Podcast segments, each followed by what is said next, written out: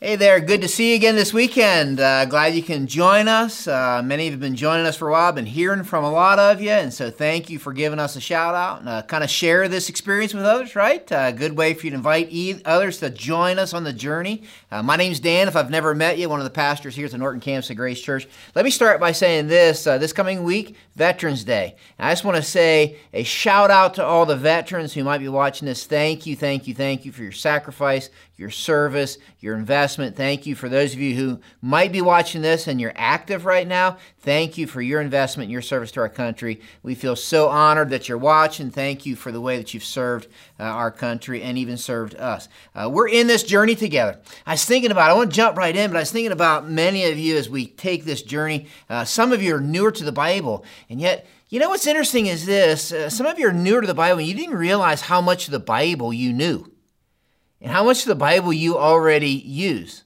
Like there's phrases that we use in our common uh, verbiage that we don't realize where they came from, but some of them came from the Bible. For instance, you ever use the verbiage uh, "skin of my teeth"? Right, uh, right from the book of Job. Right, uh, salt of the earth. Jesus in the book of Matthew said that. Drop in the bucket. You ever use that? Uh, that's just a drop in the bucket. Book of Isaiah. Right, it's kind of fascinating. Or how about this? Uh, that person's got feet of clay. Daniel chapter 2, right? Pastor Hayden led us through that. You ever hear this one? Handwriting on the wall. Right out of the book of Daniel, which is what we're studying, right? Daniel chapter 5. In fact, that's where I want to go uh, for this weekend, Daniel 5. And I want to take a look at this story from which we get that phrase, handwriting on the wall. What does that mean? Simply means this something's going to happen. Hasn't happened yet, but it is a sure thing it's going to happen, right? Uh, I was watching that crazy game uh, last week. I didn't watch it live, but I watched replays of it, right?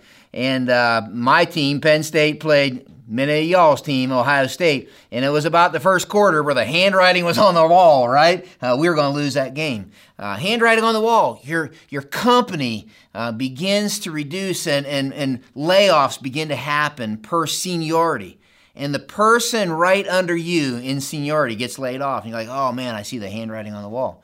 If something hadn't happened yet, but it's a sure thing. And see, we're in this journey in Daniel because Daniel and his three friends, we talked about them last week Shadrach, Meshach, and Abednego, Rakshak and Benny, right? Uh, they kind of are for us an example of what it means to live in exile. They were literal exiles in a literal Babylon. And they show us what does it mean to live as engaged exiles? Because when the Bible talks about Babylon, it's not just a real place, real people, it was that, but it also is a picture of any culture that dismisses, minimizes, ignores, or tries to live independent of God. And so what the Bible says is this for a follower of Jesus, you're in exile in a culture that many times minimizes, ignores, dismisses, or lives independent of God. And so this whole study is about how do we live as engaged exiles that influence that culture. We're in Daniel 5, and what's interesting about Daniel 5 is Daniel 5, you may not know this, is a chapter that critics of the Bible will use to point out the fact hey, the Bible's not true. I showed you Daniel 5. You might be saying to yourself, well, how do they do that? Well, let's just dig right in. I want to show you. The Bible's fascinating. Let's let it come alive, right? Daniel 5 starts this way King Belshazzar. Let's stop. Because that's where many critics of the Bible will point that when you look at history, there's like three kings from King Nebuchadnezzar to the destruction of Babylon. and those three kings, none of them are named Belshazzar. That's interesting, right? In fact, critics would point to the fact that the very last king of Babylon was a guy named Nabonidus. So all of a sudden, we got a problem, right? We got a conflict until you realize that some years ago they did an archaeological dig and they found an inscription. And the inscription points out to the fact that Nabonidus, last king of Babylon, during the last years of his reign, exiled himself to the desert. And when he did that, he appointed his son co ruler, co regent of Babylon. And the inscription said this that his son's name was, you guessed it, Belshazzar. I love that, right? This is a story about King Belshazzar says he gave a great banquet for a thousand. This is a big party, party to meet all parties of his nobles, and he drank wine with them. Who's who of Babylon, right? While Belshazzar was drinking his wine, he gave orders to bring in the gold and silver goblets that Nebuchadnezzar, his father, not really his biological dad, it's like, like we would say George Washington, father of our country, Nebuchadnezzar, the father, had taken from the temple in Jerusalem. All he's doing here is he's parading the accomplishments of Babylon. That's all he's doing. So that the king and his nobles, his wives, and his concubines might drink from them. Guys, you need to know this is a very unusual setting it would have been very unusual for the king to bring in his wives and his concubines, who literally were trained for sexual pleasure. It's like Belshazzar's throwing this party. He's like, I'm going to get drunk on my accomplishments. Look at all the conquest. I'm going to get drunk on pleasure. I'm going to get drunk on wine. We're going to throw a big old party. So they brought in the gold goblets that had been taken from the temple of God in Jerusalem. And the king and his nobles, his wives and his concubines, drank from them. And as they drank wine from these goblets from God's temple, they praised their gods the God of silver, gold, bronze, iron, wood, and stone. They used these holy articles to the Hebrew people to toast their own gods. Unbelievable. Like, this is a frenetic atmosphere. Like there, there's a frenzy about it. Like it, it's full of sexuality, sensuality, drunkenness. It's even got a spiritual frenzy to it, where at the end it's almost like Belshazzar's giving God the finger. It's interesting. You begin to think to yourself, man, what is going on here? And I think what helps make this more sense to me, and is going to help us today, is to understand the timing of this party Belshazzar's throwing. Now, you may not know this. I don't know that I would have known this had I not dug into this some, but this is interesting that Belshazzar is throwing this party, this frenetic party, and literally seven to 10 days before the party, the Babylonian army, his army, have been decimated by the army of the Medes and the Persians. And literally, miles away, rolling towards the capital, is the Medes and the Persians coming. You can hear the echoes of the enemy army coming. And in the shadow of the fragility of his kingdom, and in the shadow of the finality of his kingdom, Belshazzar throws this party to meet all parties. Why? It's almost like he's trying to one last grasp of significance one last grasp. I'm going to become intoxicated with the things that I can become intoxicated with. Something interesting happens. Suddenly, verse 5, the fingers of a human hand appeared. That would be kind of weird, right? Like guess like Addams Family. Somebody old enough to remember that? The thing, right? You know, like this, this, the fingers show up. Wrote on the plaster of the wall near the lampstand in the royal palace. King watched, hand wrote, his face turned pale, I bet it did. He was so frightened his legs became weak, I bet they did, and his knees were knocking. How quickly he went from cocky to afraid. The king summoned the enchanters, astrologers, and diviners, all the wise men. And this is what he says to them Whoever reads this writing and tells me what it means, you'll be clothed in purple, gold chain will be placed around your neck, and be made third highest ruler in the kingdom. Why third? Well, we just learned that because Nabonidus, his dad, was one, he's two. That's all the further he could raise him in the kingdom. All the wise men came in and they could not read the writing, so the king became even more terrified, his face even more pale. His nobles were baffled. There's this writing on the wall, nobody knows what it means. King is freaking out. Nobody brings in all the wisest guys he has, nobody can tell him what it means. Then there's a woman. the queen some scholars think maybe the queen mother, maybe Nebuchadnezzar's daughter. I'm not sure. Hearing the voices of the king and his nobles, there's an uproar. Came into the banquet hall. She says, May the king live forever. Seems like that's what you're supposed to say, right? When you come into the king's presence. Don't be alarmed. Don't look so pale. There is a man in your kingdom who has the spirit of the holy gods in him. He says, In the time of your father, he was found to have insight, intelligence, and wisdom like that of the gods. Your father, King Nebuchadnezzar, appointed him chief of the magicians, and enchanters, astrologers, and diviners. He did this because, this is key to me, she says Daniel. She refers to him by his Hebrew name. That's interesting to me. Whom the king, Nebuchadnezzar, called Belteshazzar, was found to have a keen mind, knowledge and understanding, and also the ability to interpret dreams, explain riddles, and solve difficult problems. Call for Daniel. He'll tell you what the writing means. By the time she says this, Daniel, who we started the story, he was 15, he's now in his 80s. Daniel's in his 80s. So Daniel was brought before the king. Imagine the scene for a minute. Daniel's brought before the king. He walks in. He smells the liquor in the air. He looks, and there are people everywhere, half dressed women everywhere. And then he sees the articles from the temple of God with lipstick stains on them. And he stands before a king who doesn't even know him.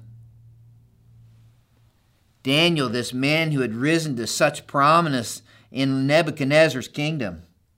The king says to him, Are you Daniel? One of the exiles my father the king brought from Judah?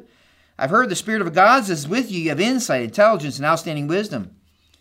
Then the king says, These wise men of my enchanters were brought, and they couldn't read what the writing said. They couldn't explain it to me. Verse 16.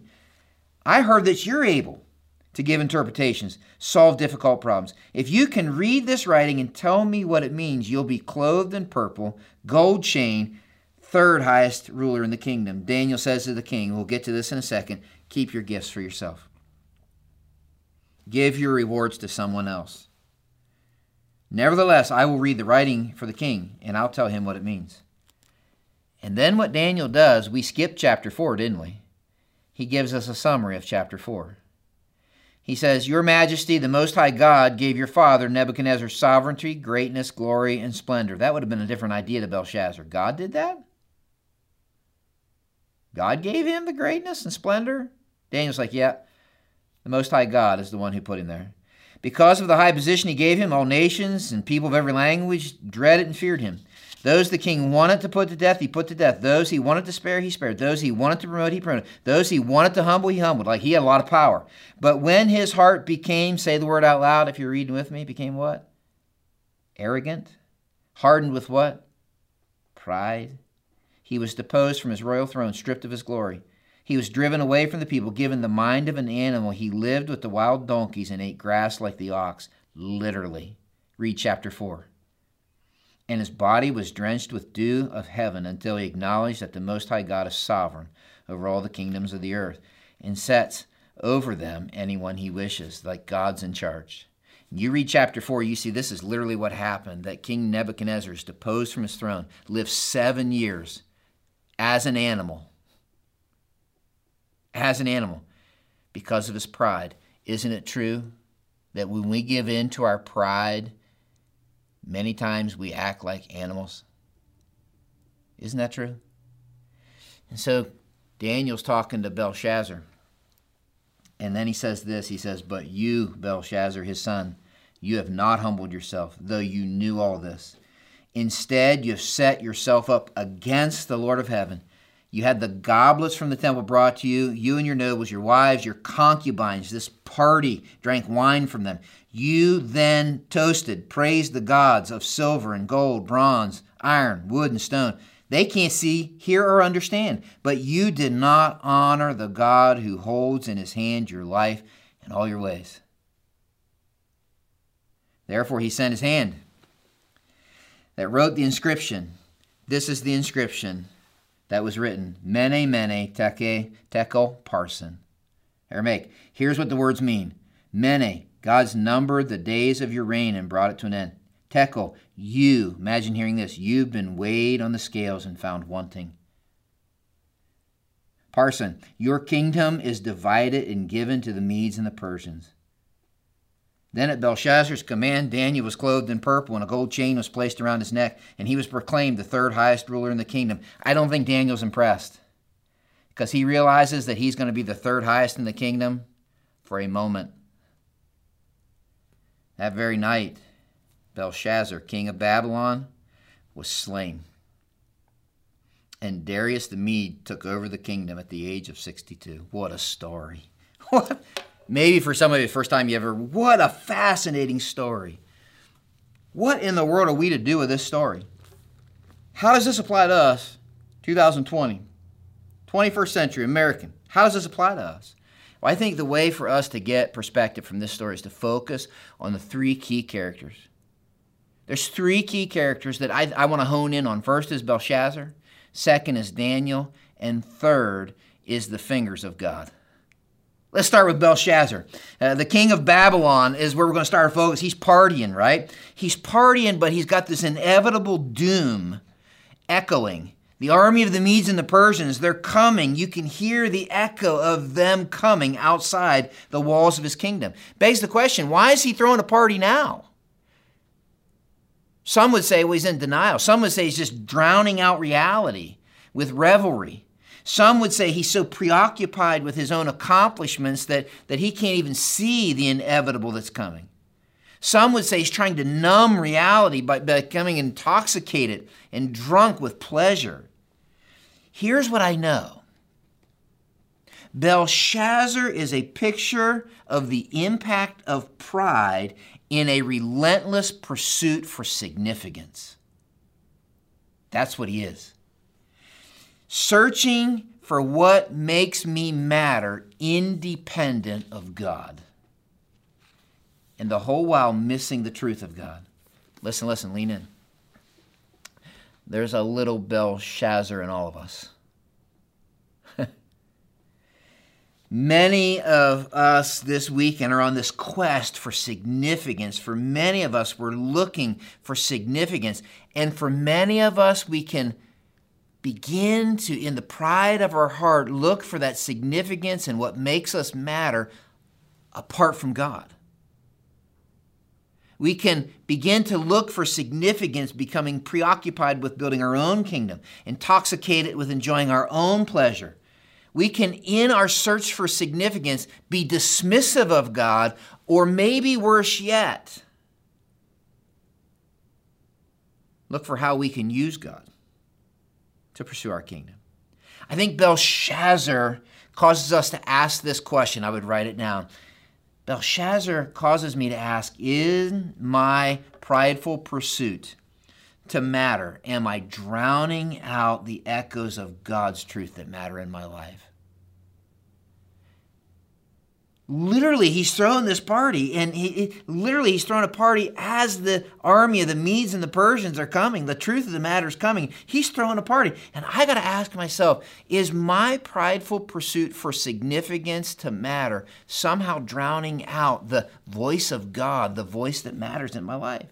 Truth is we're exiles here and yet we can live like we're permanent residents if we're a follower of jesus and we can get so caught up in pursuing significance, so caught up in making sure that we matter that we miss the echoes of the voice of God in our life.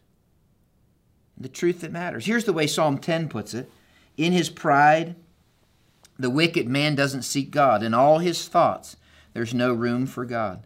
Here's the way Psalm 90 puts it. It says, Our days have come to 70 years, 80. If our strength endures, Yet the best of them are but trouble and sorrow, for they quickly pass. We fly away. If we only knew the power of your anger, your wrath is as great as the fear that is your due. Teach us, here it is, to number our days, that we may gain a heart of wisdom. Listen, listen, I just talked to you for a minute. There is a deep desire inside of all of us to know we matter, to know that there is something significant. There is a fear inside of all of us of being forgettable. That fear is real. And the closer the echoes of death get, the more we try to stave off the reality, the more frenetic we become in trying to blunt the reality of the echoes outside of our wall. There's an author whose name is Ernest Becker. He wrote a secular book, it's not a Christian book, called Denial of Death. But I think his book literally could be a commentary on Daniel 5. he says some interesting things. If, if you'll just, uh, I apologize, but if you'll just go with me here for a minute. The book's premise is, is this that human civilization or culture is a defense mechanism against the knowledge that we're going to die.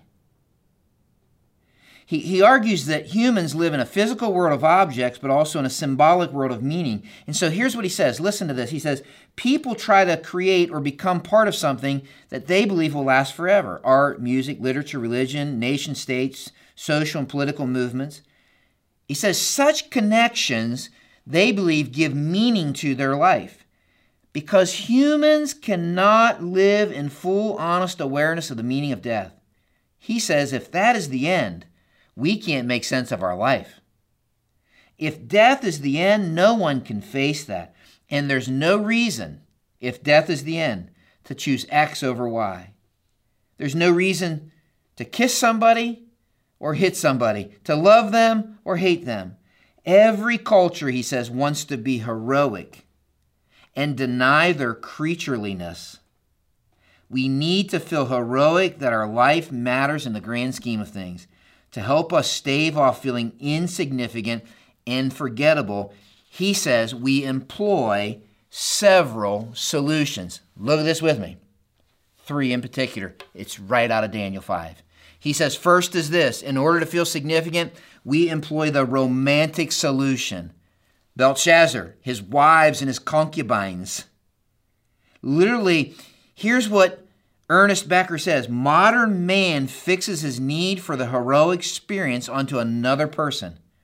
It's his love object, per se.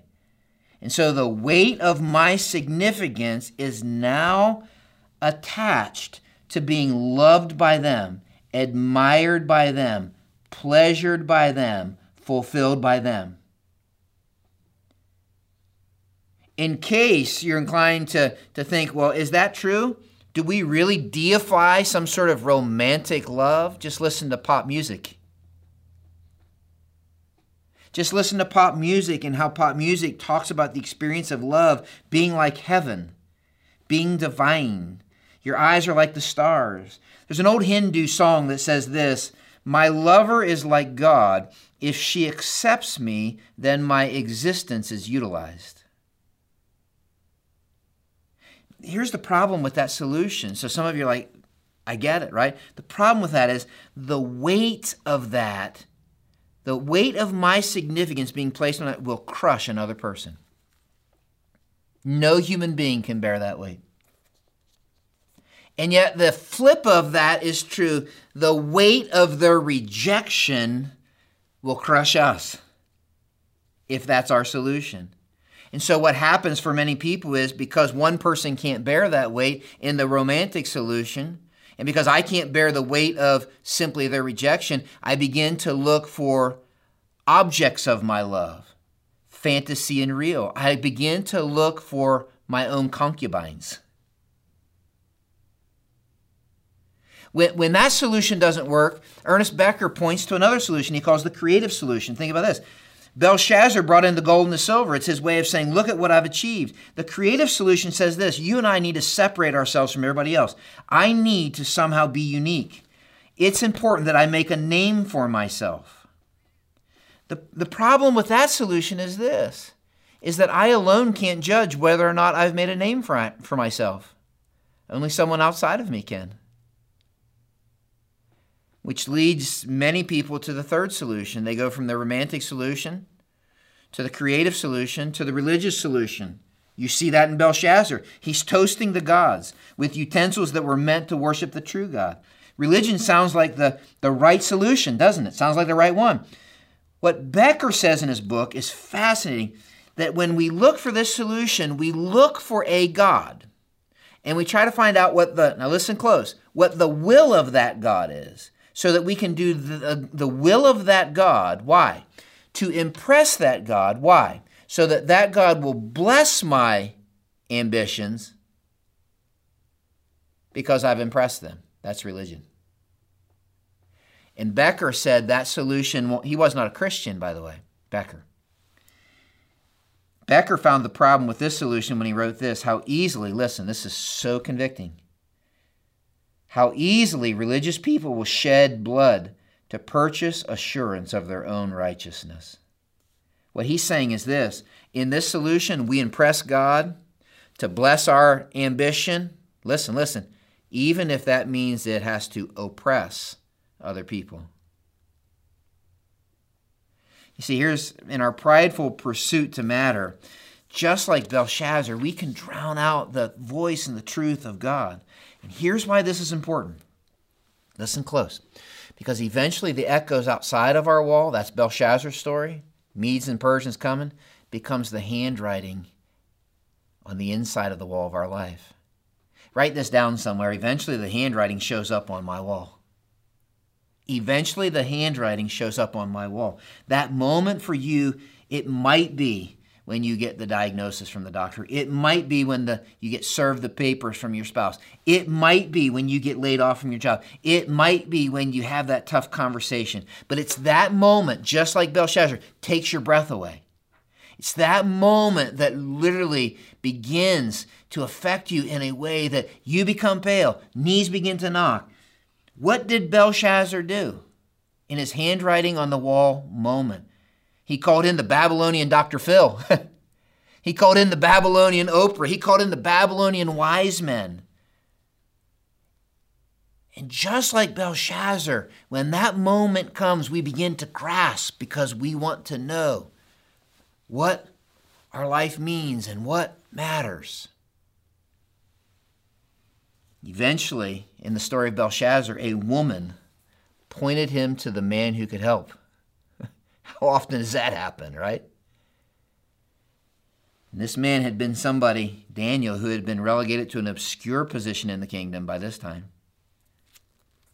because he needed to know something that Daniel needed to tell him.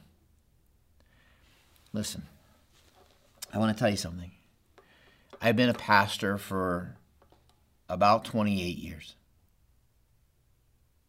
And I want to tell you something. I love what I get to do. And uh, I absolutely love what I get to do. As a pastor, I don't, nor do I want to, but I don't get invited to a lot of people's parties. And I don't want to, right? I'm a busy schedule. I'm not looking to get invited. But I do, as a pastor, get invited to a lot of people's handwriting on the wall moments.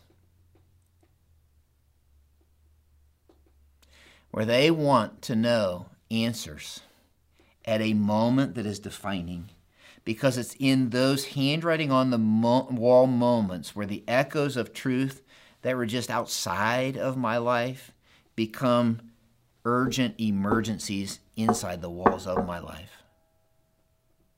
And all of a sudden, God's got my attention in a unique way, which leads Belshazzar to Daniel. If Belshazzar is a picture of the impact of pride, then Daniel's a picture of the humble influence that comes from security. Daniel's about 80. He's, he's lived a long life as exile. He's continued to faithfully follow God as an exile. And when you look at this story, there's four very important things Daniel teaches us about how to live as humble, engaged exiles. First is this, and I don't want to spend tons of time here, but for 60 plus years, Daniel never forgot who he was. I love that the Queen Mother refers to him as Daniel, his Hebrew name, which means God is my judge. He lived in this other culture that tried to rename him and re identify him, and he never forgot who he was. Write this down somewhere. I need to remember who I am. I need to remember who I am. As exiles, we can be tempted, listen, to make a name for ourselves because we think that the way to make a name for ourselves is in what we accomplish. Some of you doing, some of you young adults, you're watching this right. You think, I got to make a name for myself in what I've done. A follower of Jesus has a name because of what Jesus has accomplished. They know who they are. In Christ, I am who I am because He says who I am. And when I know who I am, I'll know what to do. I have this thing that I keep close by. In Christ, I am accepted. I am his child. I am his friend. I am justified. I'm bought with a price. I'm a member of his body. I'm complete. I am secure. I'm free from condemnation. I am part of, hidden in Christ part of the temple of God. I am a citizen of heaven. I am significant. I am an ambassador for Jesus. I am God's workmanship. On and on and on and on and on. here's the deal exiles of Christ, exiles here, followers of Christ. I am a child of God who just happens to be a pastor. Isn't it true? We, we meet people, like, what do you do? Who are you? I'm a pastor. I'm a truck driver. I'm a bricklayer. I'm a child of God. Boom, I know who I am. I just happen to be a pastor. I'm a trophy of grace. I just happen to be a bricklayer. I am a masterpiece in the hands of God.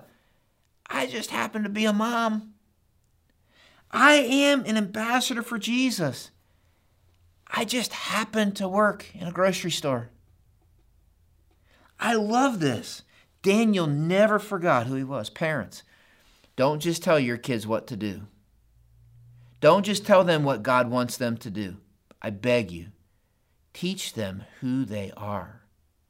Because when I know who I am, I'll know what to do. Second, second thing that strikes me says, Daniel refused the king's gifts.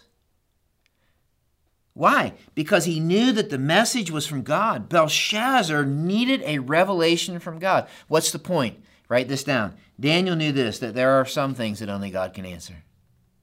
There are some things that this was not Daniel just being unduly humble. Daniel's making a statement. He's saying, Belshazzar, you need to hear from God. And Daniel trusted God's word completely. He knew and trusted the word of God and the God of the word. And when he got called in to the presence of the king, he knew that there were some questions only God can answer. Listen, I'm going to clear something up. Christianity is not anti science. Tweet it, post it on Facebook. Science is wonderful, although I wasn't that good at it, right? I had to sit beside the smart girl in class, right? But science is wonderful. Faith is not opposed to science. Go to the doctor. I love my doctor. Don't just go to the doctor, listen to the doctor, right? But here's the point the point isn't Christianity is opposed to science, faith not uh, is opposed to science. That's not it. Science can't tell you everything. Science tells you what is, but it has a hard time telling you what ought. Science can't tell you what's right and wrong. Science isn't going to be able to answer the questions of the meaning of life, what happens after death. Unless you go to God and His Word, you cannot nor will you adequately deal with the issue of significance in your life. If we have been created, our significance is wrapped up and rooted in our Creator. And if you and I don't trust the Bible completely, here's what we're left. This is so important. If you and I don't trust the Bible completely, we are left to make up a God in our image. And you know what that is? An idol. And many of us have done that. Guys, I meet with people all the time, and this is what they'll say to me I don't think God would do that. My God wouldn't say that. My God wouldn't act like that. And what happens is we make up a God in our own imagination, and that's an idol. Listen, if you don't have a God who disagrees with you occasionally, then you may not have a personal relationship with the God of the Bible. You might have a God of your own imagination, an idol. If you don't have a God who makes you restless sometimes, if you don't have a God who sometimes leaves you unsettled, maybe even sometimes makes you angry, you might not. That's a relationship. You might have a God that you've made up in your own mind. Daniel trusted God completely. And he knew there were some questions that only God can answer.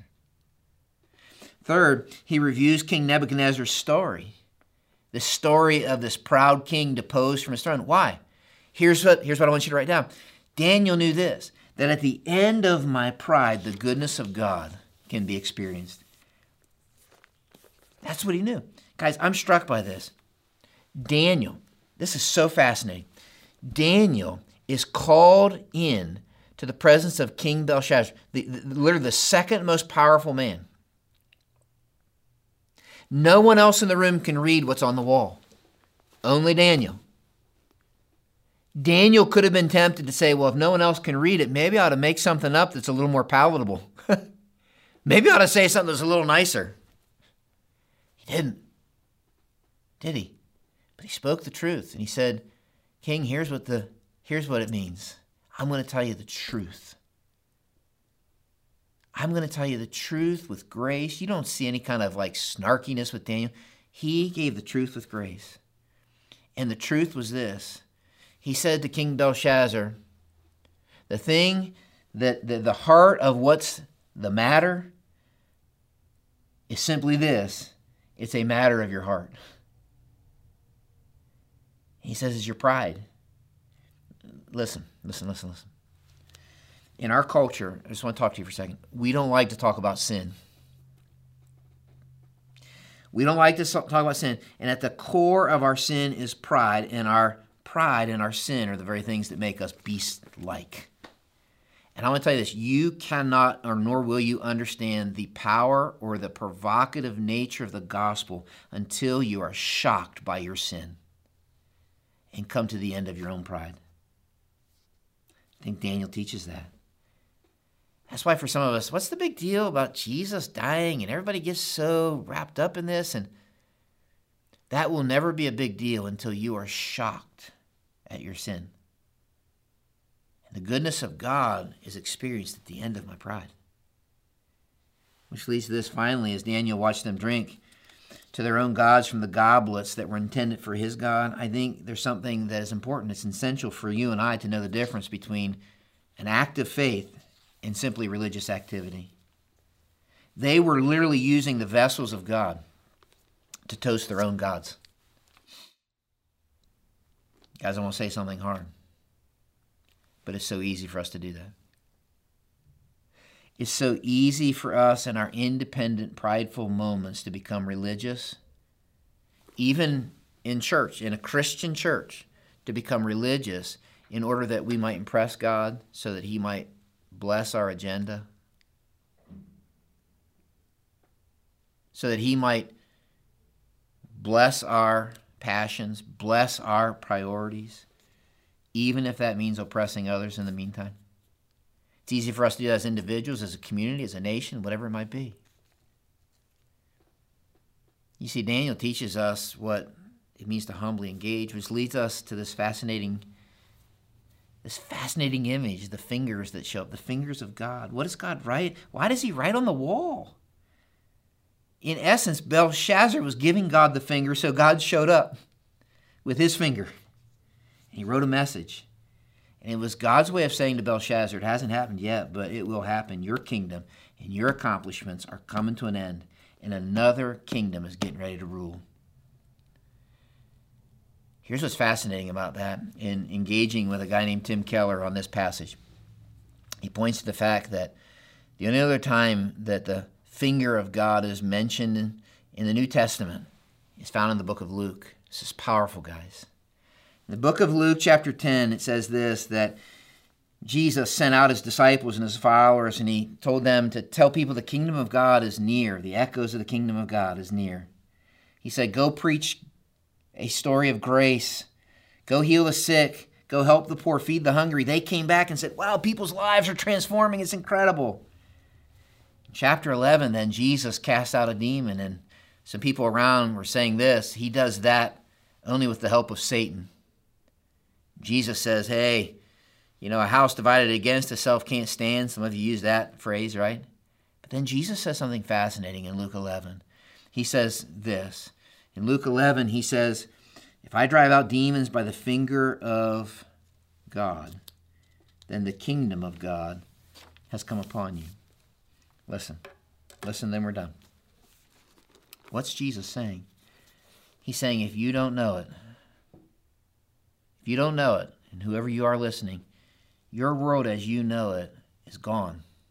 Not yet, but there's another kingdom coming. It's the kingdom of God. It's here now, yet not completely. It's already, not yet. The handwriting's on the wall. The kingdom of God is here. You see, Daniel's story points to a bigger story. We have a God who exiled himself to earth. You need to know that. That the Jesus who was speaking in Luke 11 is God in the flesh who exiled him to this earth. In this kingdom, we, ha- we have a king who already had all the glory. He already had, but he set aside his glory and was crushed. You know why? Because you and I were the objects of his love. You and I were the objects of his love. We have a king who didn't need to come and do anything to make a name for himself. The Bible says this his name is above all other names. And yet, the one who already had the name came and accomplished on the cross what you and I needed for our rescue and our salvation. That's the King. We have a King who came and lived and then died and then rose again. And the Bible says that king is coming back, and so his kingdom is here. But not yet. There's going to come a day when he comes and he restores and he invites into the party of the king all those who have said yes. And listen close. Listen close. Every time God breaks into your life and Jesus becomes the king, you and I become part of the handwriting on the wall in this cultural moment. The question becomes this the final question of Daniel 5. As an engaged exile, does my life make legible the handwriting of God to our culture? I got to ask myself this Am I somebody who, like Daniel, is going to make legible the handwriting of God, speaking the truth with grace, helping the poor, feeding the hungry, preaching grace, not looking to impress God to bless my agenda, but looking to bless God who came to save me, not looking to oppress others in the process, but because that God came to save me, I'm going to help those who are oppressed. When culture looks at our lives as followers of Jesus, do we make the handwriting of God and the heart of God legible? God, I pray we will. Thank you for Daniel 5. Thank you for the power of your word. I pray this in Jesus' name. Amen.